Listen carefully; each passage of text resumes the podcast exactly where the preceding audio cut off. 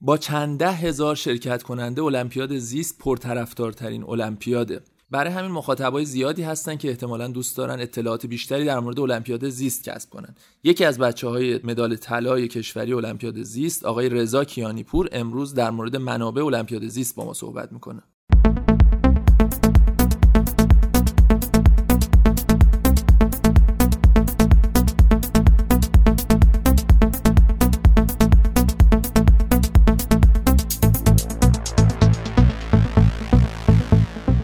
المپیادکست پادکستی برای دانش آموزان المپیادی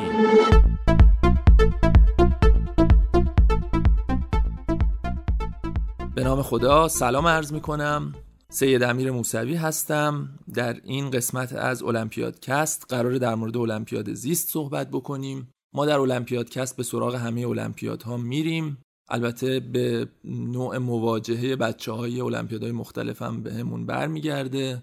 ما آغوش بازی داریم و استقبال می‌کنیم از هر کدوم از بچه های مدال طلای المپیادهای مختلف که دوست داشته باشه و بیاد در این کار با ما مشارکت کنه. امروز آقای رضا کیانی پور طلای کشوری المپیاد زیست سال 1396 با ما هستند خب رضا به واسطه یه سری مسائل دیگه در این چند وقت اخیر هم خبرساز شده. ما خیلی کاری به اون مسائل نداریم. امروز قراره با ما از منابع المپیاد زیست بگه.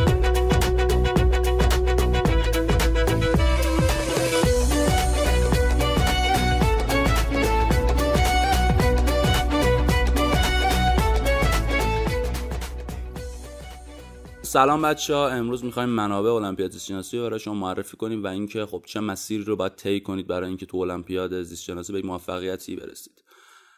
المپیاد زیست شناسی اولین کتابی که توش باید مطالعه کنید کتاب کمپله کتاب کمپل تا حدی میشه گفت که اصلی ترین منبع المپیاد زیست شناسی و پایه‌ای ترین منبعه این کتاب هفت جلده و خب هر جلدش مربوط به یکی از مباحث تخصصیه.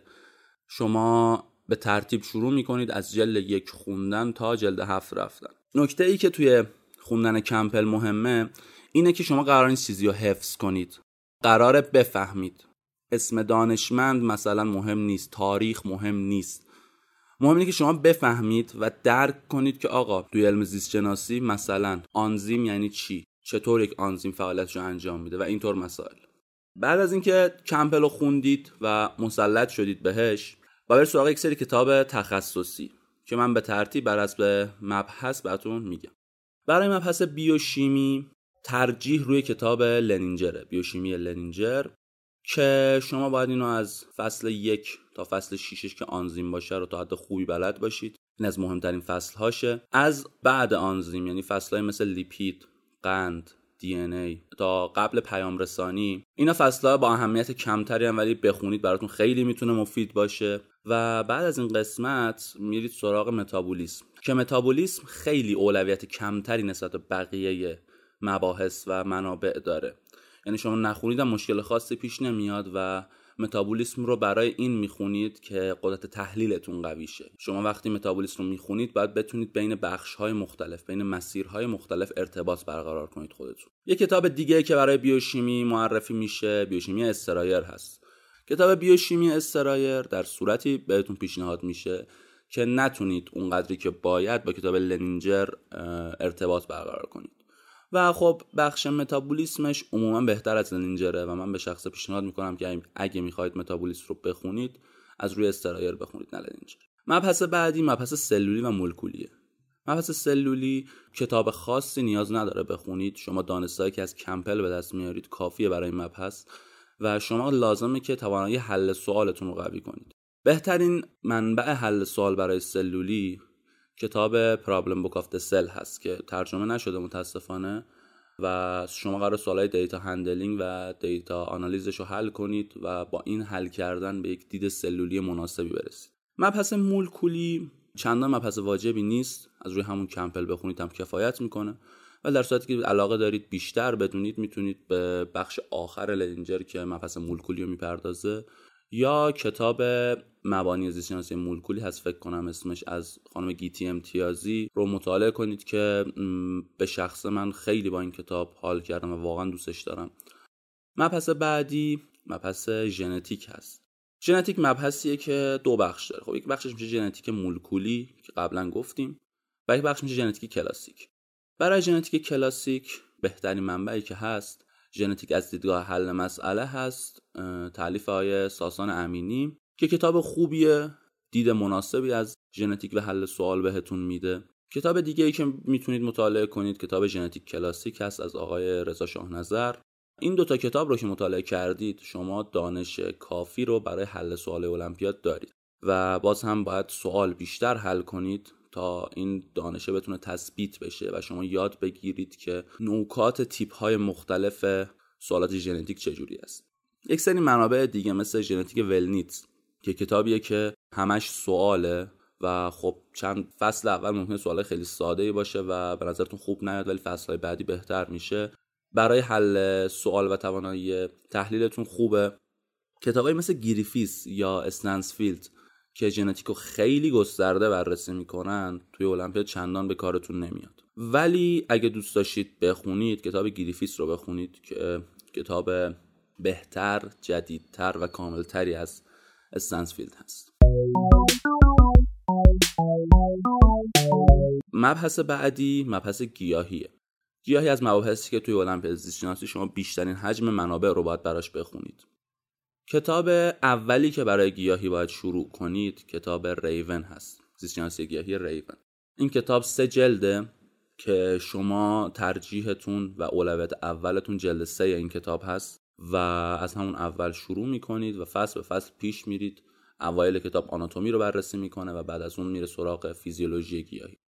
بعد از اینکه ریون رو خوندید شما دانسته های کافی برای آناتومی رو دارید برای فیزیولوژی رو دارید ولی برای اطمینان بیشتر می‌تونید برای آناتومی کتاب رست رو بخونید. بخش های میوه ساقه ریشه برگ گل دانه.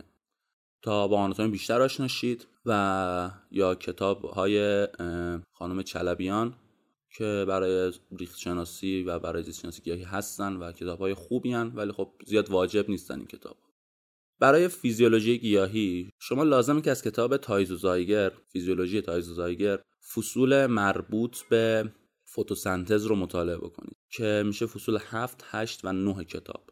این فصل ها دید کافی و لازم برای درک و حل سوالای فتوسنتز و زیست شناسی رو بهتون میده. و اگه یک وقت فرصت کمی داشتید اگه برای جمعبندی می‌خواستید و زمان زیادی برای خوندن کتابی که برای گیاهی گفتم نداشتید. می‌تونید کتاب خانم اله علوی مطالعه کنید که کتاب کم حجم و مناسبیه. یعنی نسبت به حجمش واقعا ارزش خوندن داره برای جمعبندی یا زمانهایی که فرصت کمی دارید. مبحث بعدی تکامل هست. تکامل مبحثیه که جدیدن یعنی توی دو تا دوره اخیر توی المپیاد شناسی خیلی مطرح شده. و خب منبع مناسب فارسی نداریم براش. به خاطر همین شما از همون کمپلی که می‌خونید روی تکامل فکر کنید و سعی کنید که دید تکاملیتون رو گسترش بدید. یعنی سعی کنید دنبال دلیل بگردید. چه برای رفتار جاندار چه برای آناتومی جاندار که چی باعث شده این طوری بشه. مبحث بعدی سیستماتیک هست که مبحث طبقه بندی جانداران هست. شما این مبحث رو چندان لازم نیست به صورت تخصصی بخونید. قبل مرحله دو. چون که سوال هایی که از این مبحث میاد عموما با دانشی که از کمپل به دست آوردید قابل حل هست. ولی بهتره که مطالعه کنید چون اگه مرحله دو قبول بشید به احتمال خیلی زیاد این مبحث توی دوره چهل نفره خواهد بود و مبحثیه که واقعا بین بچه فاصله میندازه توی نمرات. سیستماتیک دو بخش داره گیاهی و جانوری. برای سیستماتیک گیاهی شما کتاب سیستماتیک گیاهی سیمپسون رو مطالعه کنید که منبع اصلی سیستماتیک گیاهی چه توی دوره های اخیر و چه برای حل کردن سوالای مرحله دو بوده. و فصولی که باید از این کتاب مطالعه کنید فصل های دو تا شیش هست. فصل هفت و هشت که مربوط به سیستماتیک گیاهان نهاندانه هست چندان برای مرحله دو به کارتون نمیاد.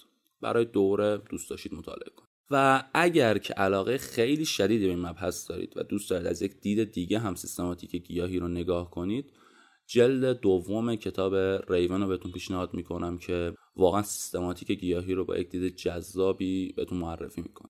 برای سیستماتیک جانوری کتابی که باید مطالعه کنید کتاب سیستماتیک جانوری هیکمن هست که بهتر از فصول مربوط به اسفنج ها شروع کنید و تا حود خارپوستان رو پیش برید. و بیشتر تاکیدتون روی گروه هایی باشه که توی کمپل اومدن. چون یک سری فصل این کتاب مربوط به گروه های خیلی کوچیک و خیلی جزئیه که چندان مهم نیستن.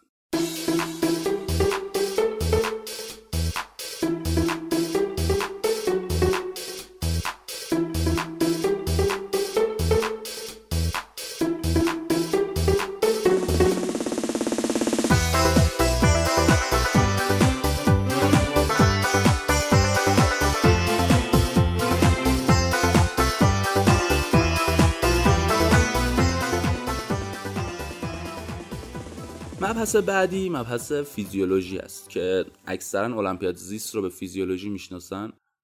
فیزیولوژی که شما برای المپیاد زیست می‌خونید دو بخشه انسانی و جانوری. فیزیولوژی انسانی اصلی ترین منبعش کتاب فیزیولوژی گایتون هست که هم منبع دانشگاهی حسابه و هم توی المپیاد زیست کتاب مناسبی. شما از این کتاب و حالا در کل از فیزیولوژی انسانی باید مباحث قشا عصب، عضله، قلب، گردش خون، تنفس، کلیه و اندک ایمنی رو توی اولویت اولتون بذارید. توی اولویت بعدی مباحث قدرت، تولید مثل و گوارش رو بذارید. ولی خب چندان فرقی نمی‌کنه اگه این مباحث اولویت دومی رو بخونید یا نه.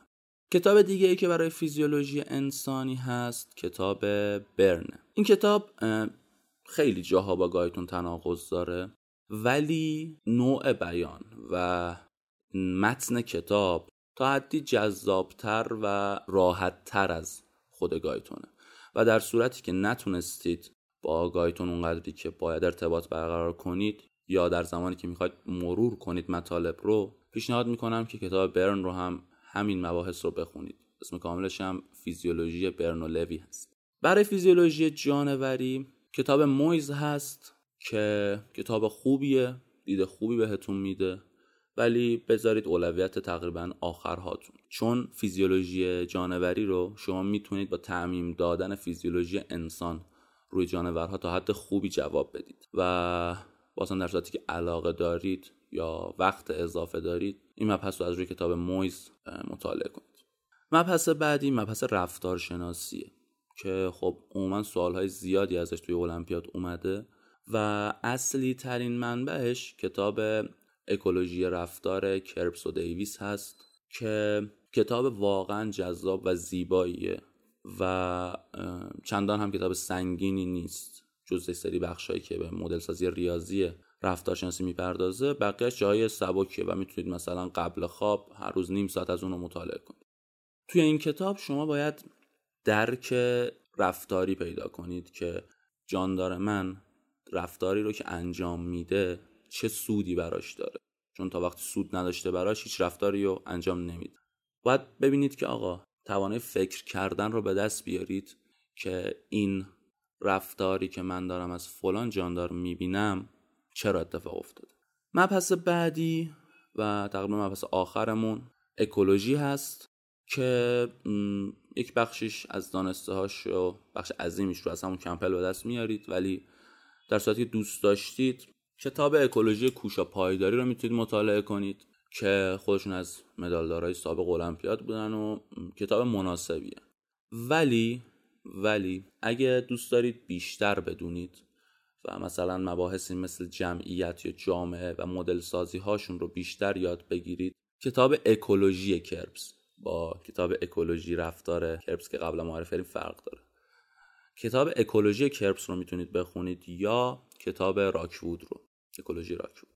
ولی خب این دوتا کتاب در صورتی که وقت اضافه دارید یا واقعا علاقه شدید به مبحث اکولوژی دارید. یک سری منابع دیگه ای هم هستن که اساتید معرفی می‌کنن و من نگفتم اینجا که به قولی منابع پیشرفته تر یا مثلا پیشرفته ترین منابع توی المپیاد زیست مطرح میشن. نکته که در مورد این منابع هست اینه که اکثر این منابع در سطحی دارن بررسی می‌کنن مطالب رو که اصلا در سطح المپیاد نیست. یعنی خیلی طبیعیه که سوالی که توی مرحله دو اومده با متن یکی از این کتاب ها تناقض داشته باشه. ولی خب المپیاد در اون سطح علمی قرار نیست برگزار بشه و من اصلا مطالعه این کتاب ها رو بهتون پیشنهاد نمی کنم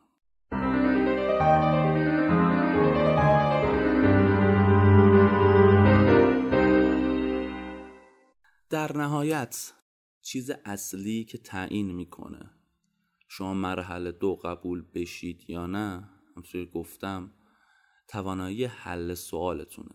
برای تقویت این توانایی شما باید هر سوالی از هر منبعی که گیر میاد حل کنید.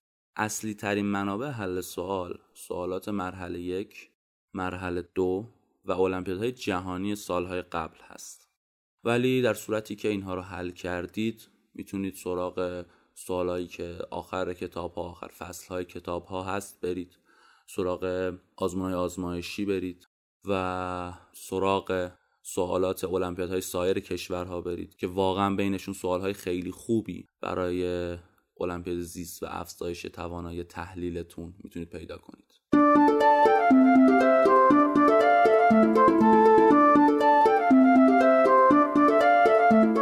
خیلی ممنونم. از رضای عزیز متشکرم. واقعا خیلی فشرده و خوب منابع رو معرفی کرد.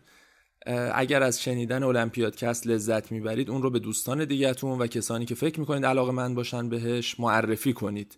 یه مقداری شاید مهم باشه که برای اولین بار یه نفر به ما پیشنهاد بده یه پادکست رو. مخصوصا اگر که قسمت خاصی از پادکست های ما به نظرتون جالبه یا مفید واسه افراد دیگری اون رو با دوستان دیگهتون به اشتراک بگذارید. و به این شکل باعث بشید که ما مخاطب بیشتری پیدا بکنیم و بتونیم راحتتر به راه خودمون ادامه بدیم. از گروه مجلات رشد به واسطه حمایتی که از ما دارن تشکر می‌کنم.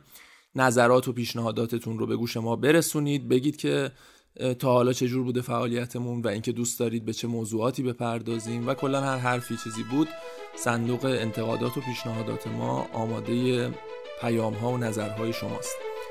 خیلی ممنونم. خداحافظ.